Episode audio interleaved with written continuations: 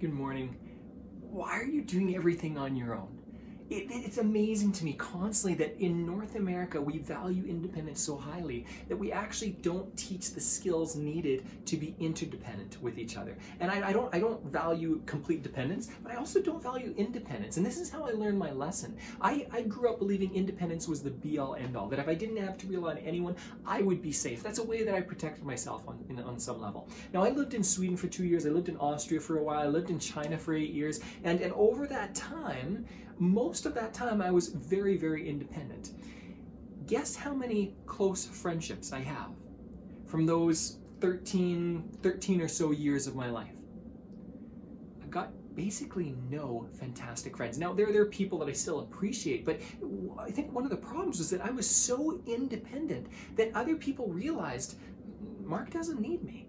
And so they were okay with letting the friendship drop drop off a little bit. And I, I, don't get me wrong, I had fantastic people in my life. I've got people that I that I value even now, but but I'm not in contact still with them.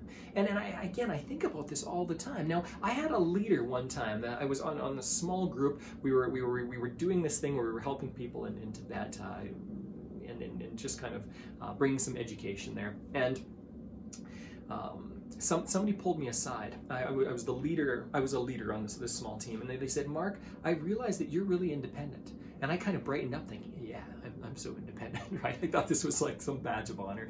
And and he said, "Mark, this is a person that was very wise, by the way. He did this really careful, uh, caringly in my life, and said, Mark, that that wasn't a compliment." He said, You're on a team.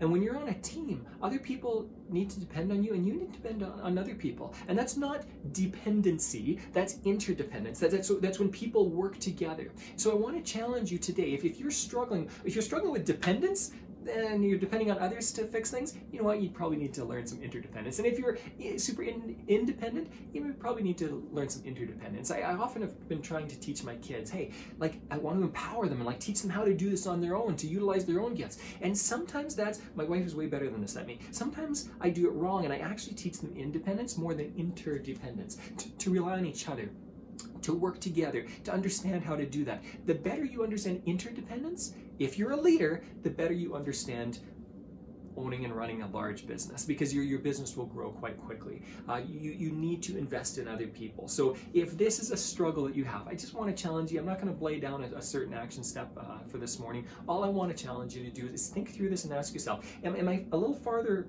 this way on the pendulum, a little further this way on the pendulum? And maybe interdependence is what you need.